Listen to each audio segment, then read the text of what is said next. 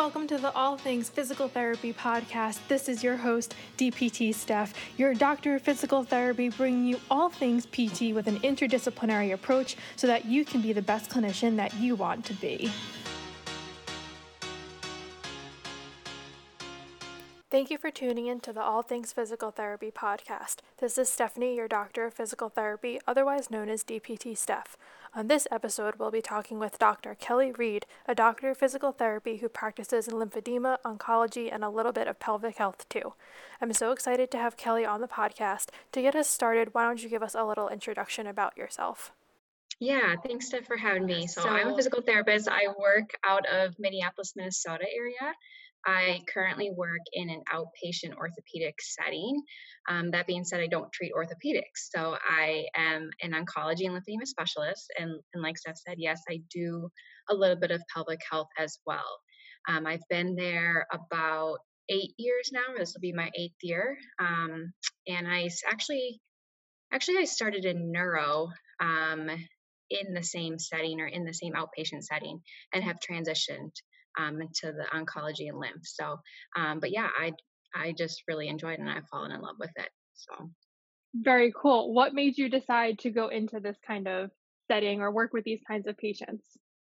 Yeah, so like I said, I went to PT school thinking that I was going to do neuro. I I love neuro. Um, my grandfather had polio or post polio, and I just wanted to do neuro.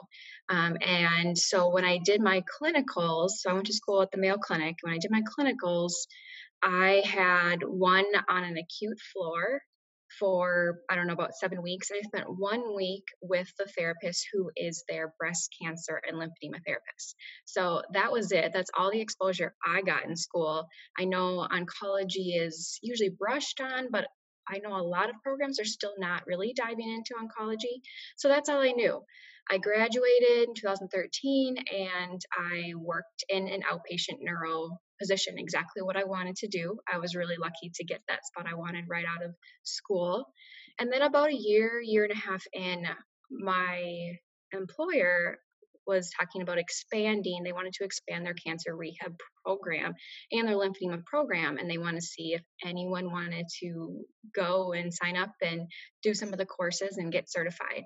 And I was like, oh, well, I did that one week on a random clinical that I kind of liked it. And so I was like, well, I'll try it. Like, I enjoyed that one week I had. Um, so I went and did the training. I started um, just doing half neuro on um, for my job and then half oncology and lymph. And I just honestly started to fall more and more in love with the oncology and lymphedema. And so I would say about five years ago, ago now, I have just done oncology and lymphedema and a little pelvic health full time. So a little bit roundabout a way to get there. Um, but yeah, it, it was pretty random how it came to be. Yeah, and that's awesome. It's definitely a unique way of getting there, like you said. I think you truly found what you loved and you made it work. So I mean that's what matters in the end, right? Um, yeah what kind of patients do you see on a day-to-day basis? Are they um, oncology patients that all need lymphedema type services? Is it a mix? Are people with current treatment or all in remission? Tell us a little bit about what you see. Yeah so our program is pretty large um, we we do have a lot of therapists in this program so we're a little bit more well known which makes it easier for referrals. So we have a couple different groups that we get referred to us um, the, the main one, the most popular one that I think a lot of students probably have exposure to is breast cancer. So we do get individuals, um, if we can get them before their their cancer treatment or surgery, we we will, but that's rare because they're usually getting pushed through surgery quickly. Um, but we'll get them right after, and we'll do at least one session that will um, get volume measurements of their arm for screening for lymphedema. We'll educate them on um, signs and symptoms to watch for. Um, we'll look, we'll address their pain.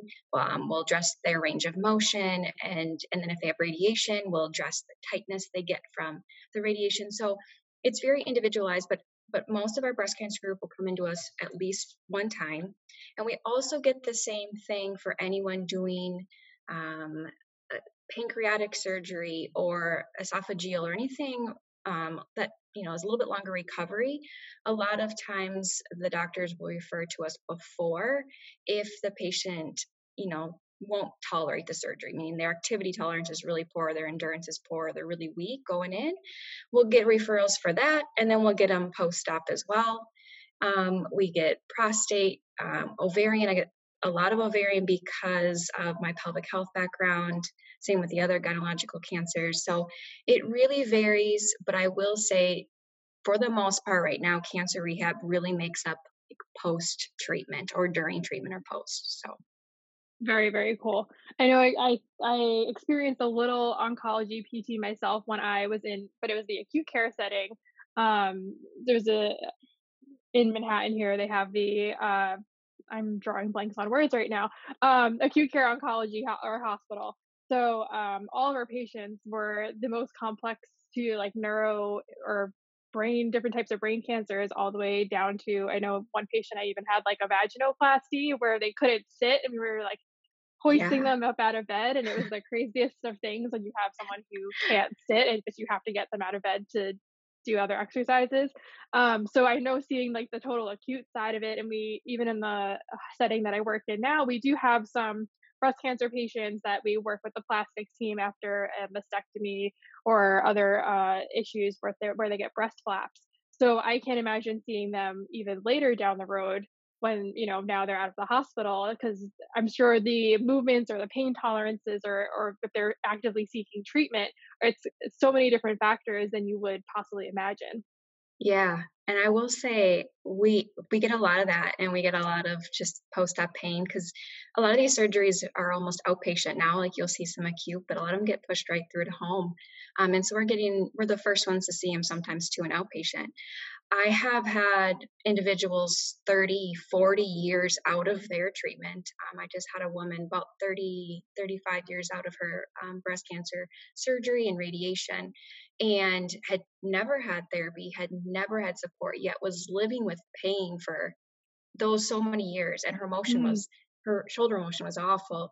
Um, and she was just really tight and fibrotic. And, you know, it took us a little bit longer than it would someone, you know, three months out, but we still had the opportunity and she still made significant progress. So it's a really cool area as a therapist because it doesn't matter if they're right out of surgery or years and years later, you still have a lot to offer these patients. And it's a lot about their quality of life at that point. You know, living with pain for 30 years when you don't have to, and it's something we could have addressed. Um, you know, that's a that's a big deal. Yeah, absolutely. And I think that's a great point to make too, is like you don't need the rehab necessary. I mean, not that you don't need, but I should say that the rehab doesn't always happen right after surgery. And even if you were to get it much later, and you're still dealing with complications or other issues, there is help that you can get. And I think that's a great point to make. Um, I like that you also touched upon, you know, more functionality aspect of it. Like it's a quality of life standpoint. Um, when I was in the oncology uh, affiliation that I had, we had a patient unfortunately who was near end of life and we thought he was going home one weekend and then unfortunately uh, deconditioned pretty quickly so they weren't able to get him home and although our goal with him wasn't necessarily to make him stronger because uh, he was at, like i said at the end of life we were able to just do more functional things where it was getting him to the bathroom or just being able to sit at, sit in a chair to eat a meal um, so it's definitely a great aspect to think about because I'm sure you've seen a variety of different stages um, if people are actively in treatment or not, just kind of going through the different motions. But yes, we can worry about range of motion, but we'll also need to think about more of the functional aspect of it. Absolutely, absolutely. You get all stages of of cancer coming through the doors, and um, some for hospice, some for palliative care, um, and you you just meet them where they're at, give them the most function and the, the best quality of life you possibly can. So for sure. What do you think is a good way for students to get involved? Because you said earlier too, and I agree with this. We don't learn about it in school nearly as uh, maybe a day. I think maybe we had a day or two myself. I know some programs probably don't even get that. So, what do you think is the best way if this topic is interesting, whether it's oncology or lymphedema, for students to get involved or to find out more? Yeah, absolutely.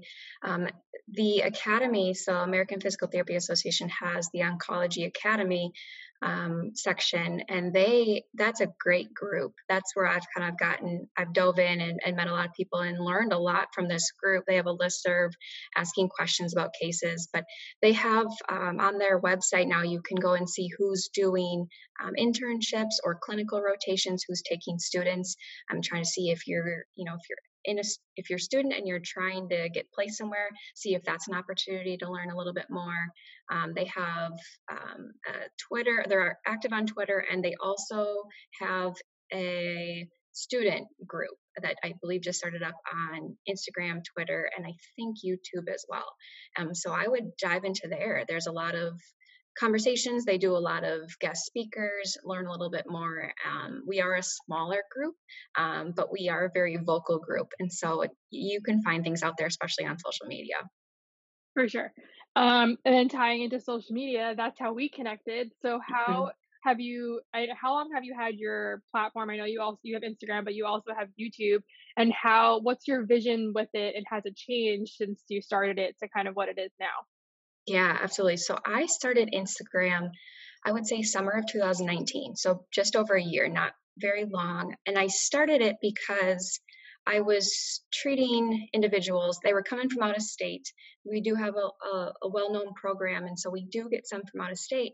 And the things I was seeing and hearing um, just shocked me a little bit. And I think that was probably just naive on my part. But I had one individual coming from uh, just a more rural area, didn't have access, but had this significant amount of swelling in her arm after breast cancer for five years. And that was five years ago. And it was very obvious to me the moment she walked in that she had severe lymphedema. Um, but she had never heard that term before. And it, it shocked me a little bit that you could go through all of that care and somehow that got missed. And I just think that's just, it's, we're just, not everyone's educated on it, and mm-hmm. including, you know, students, I guess, because we didn't learn a whole lot either. Um, and so I just saw that there was a huge void um, missing for some of this education on oncology and what cancer rehab can do, um, and then as well as you know just lymphedema care in general. So I started that just because I wanted to educate. I wanted to educate individuals going through it, but also family members of like, hey, if you see these issues, someone can help you. Like that's something we can address. So I started that, and then YouTube. I started right before or right around when um, COVID started, and I originally just started it for my patients because I was trying to teach them how to do these self cares, and it was just hard to teach um, on a piece of paper. So I wanted to show with a video, and it just grew from there. And so, um, same thing, just been building up anything I can do to help educate. For sure, that's awesome. Uh, I want to circle back a little bit too, because I wanted to ask this earlier, but so I know you mentioned that you do get referrals, and then now you also have you know populations from out of state what do you or do you have or feel like you work with whether it's MDs or just an uh, I guess people on an interdisciplinary team and how do you incorporate that into your practice? Yeah, absolutely. Um, I am lucky enough that I get to work with a physiatrist right in my office. Um, and so, and she's just a cancer rehab specialist. So I'm lucky in that end that I got a lot of exposure right away. However, I will say, you know, cancer, oncology in general, is a massive team approach. You have uh, the MDs, but within that, you have the oncologist, you have the radiation oncologist, the hematologist. I mean, the list goes on. And then you also have the dietitians, you have acupuncturists, you have psychology. Um, and so it's just a really long list. Speech therapy is popular too. Um, and so you really learn to network in your area and and so if i notice someone's really having trouble with their nutrition i will reach out to their doctor but i'll also probably pass on to a dietitian. Um, same thing with pain. Some people will go the holistic pro- approach and do massage and acupuncture and we have oncology specialists in those areas too that we know. And so we get a lot of referrals from outside the box, but I will say in general, um, most of mine do come from the breast surgeons, the plastic surgeons, and then our physiatry team. Right. And then you have to keep in, I guess I, I wouldn't say constant, but frequent communication with them as well, because there is, it's a constant ongoing or not, I no. keep saying constant, but it's an ongoing issue because it's cancer just doesn't end once the treatment ends. Obviously, there's a bunch of aftercare things that are involved as well yeah, absolutely. There's a massive continuum of care. Um, and so, you know, pre treatment, during treatment, after treatment, and then long term survivorship. And these patients are having to go back to their oncologist um, once a year and, okay, what are your issues? Okay, then you let's go to, re, you know, refer out to rehab, refer out to dietary or whatever it is and so and you're in constant communication okay you should go back to the doctor or your surgeon for this um, you should just follow up with your primary care provider for this so you you just have to follow along with everyone you have to know who's on the team and yeah we we do have a lot of team conversations for patients yeah, and I'm sure another person that's part of the team that a lot of people might not think about too is maybe the patient's caregiver or their family for support. So, how have you, I don't know if they're present in sessions, how have you communicated with these family members or caregivers to like through education or whether it's they're in person or if it's through the phone or through paperwork, et cetera? How involved or how have you been able to success- successfully communicate with them when it comes to a plan of care? Yeah, absolutely. Um, COVID's probably changed that a little bit because we yeah. try not to have as many people, but but in general, yes, especially when it comes to someone who has lymphedema and needs help with wrapping and bandaging and donning and doffing compression, um, we bring them in if we can, and we have pictures and booklets and videos on step by step. Um, but that having that caregiver that support there is is a really big deal. So we have them practice and we give them feedback so that they can carry over to home and help out. Um, a lot of family members are just really involved trying to help um, the patients you know go for walks for their exercise or do their their weightlifting or cooking them dinner based on what their dietary needs are. So know we try to pull them in at least to a couple sessions if we can and just kind of keep them on on board with what we're doing for sure. That's awesome. And I like that you know you mentioned before too, obviously things are different now. So over with COVID, the pandemic, maybe people are in quarantine, how have things changed or stayed the same? What practice what in the practice has changed that you either physically can't do or can do? Because obviously it's a very PT in general is obviously very close with patients, but you know, now with lymphedema type treatments, you're even more hands-on. So how has the pandemic or COVID impacted your day to day or just in general what you do? Yeah, I, I would say this is twofold. So, first, I would go with how it affected us and how we practice. We, being an outpatient setting, we did kind of close for a couple weeks, not completely, but unless you were post stop, you probably were cut off for a little bit. Um, I was probably off for, for, about a week or so. It wasn't dramatic. Came back virtual. So we did. We tried for a month trying to teach people exercises and stretches and stuff virtually. Um, we know quickly that for lymphedema, that is challenging if they are new, um, which a lot of them are. They don't have supplies. So we did make our way back to in person um, with just full PPE and, and trying to educate. Um, again, we couldn't have visitors for a while, so trying to you know videotape for a caregiver sometimes if we were trying to show them something.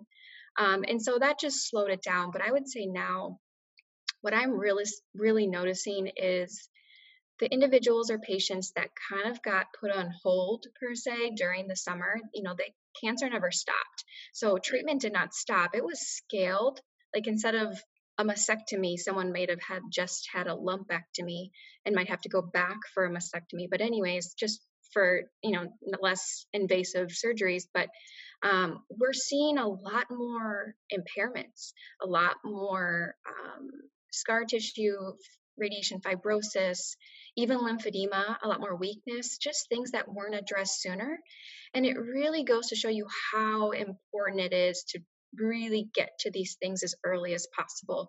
Um, we're still fixed, you know, we're, we're still addressing them, but it is taking a lot longer. Um, the other piece to that, I think, for the oncology world that really, really got hit that we don't even know um, the effects of yet is during the spring months when things really picked up in April, May, prevention screenings went you know went to zero so 95% of mammograms were stopped mm. um, colon, colonoscopies weren't being done um, just a lot of those testings were not being done and the national i think it's the national cancer institute just came out with the numbers that they expected to be over you know tens of thousands of people being diagnosed or, you know, unfortunately dying from cancer because they weren't, that cancer was not caught. So, and I think another number is right now the numbers are showing we have diagnosed 40% less cancer cases. That doesn't mean the cancer's not there. It just means right. they're not we haven't found them yet. And so that is something that i think at least the oncology world is well aware of and almost in a way having to prepare for is seeing a lot of later stage of cancer um, and just just a delay of people coming in and having more issues with that so i think covid's really affect oncology um, greatly oh for sure and yeah i can totally see that yeah everything was put on hold in those first several months and you know it's I can't imagine what a lot of people are unfortunately going to be going through. And it's definitely a very valid point that, you know, we have to, this is now even you can tie it into like an outpatient PT standpoint if people are coming in for pain, like really emphasizing and screening for those red flags. Because mm-hmm. unfortunately, people might have misdiagnosis opportunities earlier in the year when they had their routine checkups or other things going on. So we need to be really aware that, you know, unfortunately we we may be in the position where we have to be aware that we have to refer out and get things checked out um, but i think that's a really good point. Yeah absolutely that that makes a lot of sense where you know those later stages you're, you're going to see a lot more symptoms pop up with pain and unusual things so yeah absolutely knowing your red flags referring out as quickly as you can and and and moving on there yeah. I know you mentioned um, earlier too that your pel- pelvic PT is obviously not what the typical pelvic PT person may think of when they hear the term, because um, you work with more gynecological cancer, and obviously it's only a small portion of everything that you do.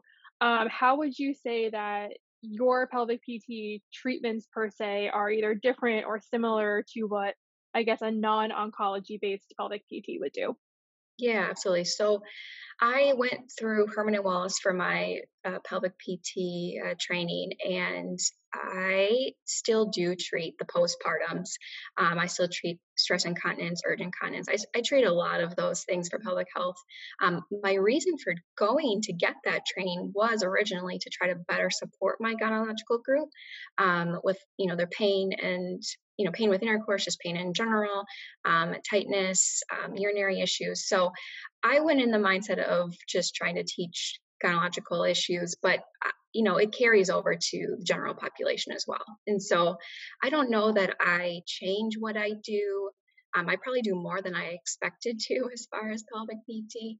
Um, but at the end of the day, we treat them very similar. We just know that there's a couple different precautions um, after something like radiation and knowing the, the health of the tissue too. So uh, that's all that's different. So I, I think a lot of oncology specialists um, who are not pelvic trained um, can definitely refer out just to a pelvic PT um, without the oncology background because I can guarantee that they can support them. Yeah, for sure. Very cool. Um, to kind of segue off of that a little bit as well, in the next, I know I touched on this with another person I was just talking to. Um, the APTA in like the year 2000 had the Vision 2020, and 20 years later, there was supposed to be XYZ things happening. So I've been asking everybody, where do you see either your practice or just the PT profession in general going in the next 5, 10, 15, maybe 20 years? Yeah, that's a good question. I would say, you know, living in the oncology world, I'll probably stick over here. I think it's going to grow exponentially. I mean, it already has we are so i was part of i think about 50 of us that sat for the um, board certification oncology clinical specialist group um, in 2019 and so this is this is a brand new area but it's been around a while just hasn't been spoken about. And i think we're gaining some traction um, sitting on some of the boards being a part of a lot of the conversation in the oncology world. I think cancer rehab in general is going to grow a lot. And um, for physical therapists in general, every single one of them, doesn't matter what area they end up working in, will likely see some sort of cancer, you know, and show up in some way. Either someone has a history of it or will have it. Um, and so I would say just cancer rehab in general is going to keep growing. I think it's a great area to be in as a physical therapist. Um, there's just, again, there's very few of us. Um, and so I could see that being a, an area that someone could really um, grow in their career as well. As far as physical therapy in general, um, I, to be honest, that's a great question. I think with COVID, I think I am maybe was naive on how the area how it was going. I think there's desperate, you know, continuous need. I think with COVID, just knowing the long term effects of it as well, um, there will be a need. But I I would hope that you know we as clinicians can step up and use our voices a little bit more in what we have to offer on the continuum of just the medical world in general. Yeah, I for sure, and I like that you touched on too. No matter the setting, you most likely will work with a patient who, if they're not, if they don't have active cancer or they're going through treatment, they definitely will have a history. And I think I remember I posted on Instagram a while ago myself talking about my experience. And I remember I'm trying to emphasize that. And it kind of goes hand in hand with COVID. Now you're going to see patients that have a history of COVID and they might come in for one problem, but you also have to be aware of, I know we said red flags earlier, but you, they might have other current issues that stemmed from their past medical history. So no matter if you're in an outpatient clinic or acute care, make sure you really understand their past medical history and how it can impact them today and how to look for potential complications that you either have to work through or refer out to or get a different type of PT opinion on and so forth. And I think just being aware of that is super, super important.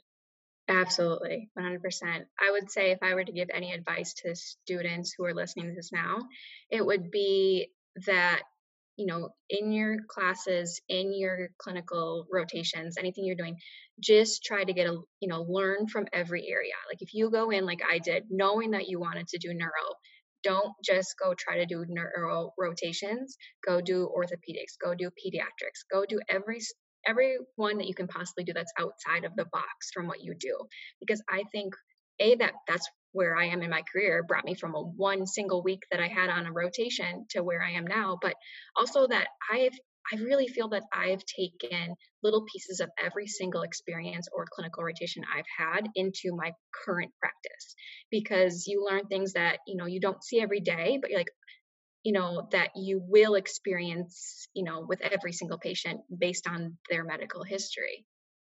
Yeah, and I'm if you guys can't see the video right now because you're listening in, but I'm sitting here nodding along with Kelly because I think these are so so important to recognize. And I again, I just also posted about this on Instagram. I'm telling every student possible if you know you're going in for ortho or you know you're going in for peds, you have to keep an open mind. And I know for my clinical fellows, I had four that I was given in school. I had to do one that was had to be outpatient ortho, one had to be inpatient. I fit those two requirements in the first two, and then I did a peds, and then I did an acute care oncology. And where did I end up in acute care? So I didn't get swayed that way until my fourth clinical, um, and I had no prior acute care experience um, to PT school. So truly, you can end up in a completely un- unknown space. Um, and I think that's super, super important to recognize because even if you still end up in outpatient ortho and thought you ended up, you knew you wanted to end up in that setting, you now have all of this other knowledge that you can incorporate into your treatments because you will never know what walks through that door and what knowledge you may have to have to help best help that patient. Absolutely. That's the best advice. Awesome. I'm going to leave it on a fun note. I've been asking everybody, what have you been doing in quarantine outside of work, outside of PT life that was fun, unique, different? What have you experienced? What do you think people should go out and do over these past few months? Some people have said baking bread. We've heard that before. Give us something different. Gosh, what I've been doing. Well, I live in Minnesota, so we don't have a lot of warm months up here. And so my whole summer was just about getting outside. We went and looked at just different local parks, um, different little hiking areas, and we try to find as many as possible this summer, which was a little bit out of our norm. So uh, that's what we tried to do. Anything, anything to be outside.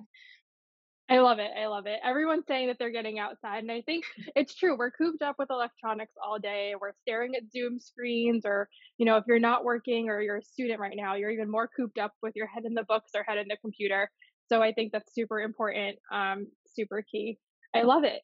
Anything, any big takeaways that we maybe didn't touch on yet that you want to leave us off with, Kelly?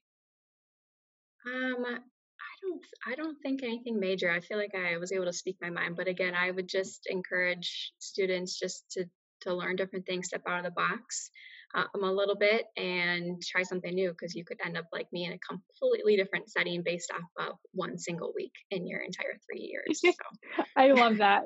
That's perfect. Where can people find you on social media on the internet? Yeah, absolutely. So I am known as Cancer Rehab PT on Instagram and then also on YouTube. If you search Cancer Rehab PT, um, I'll pop right up on there as well. All right, perfect. Thank you again, Kelly, for joining in. It was so great to have you. Yeah, thanks for having me, Steph. Thank you for listening to this episode of the All Things Physical Therapy podcast. Make sure to leave a review and subscribe to stay updated on new episodes. You can find more episodes like these on Apple Podcasts and Spotify. And to stay up to date, follow dpt.steph on Instagram or go to www.dptsteph.com.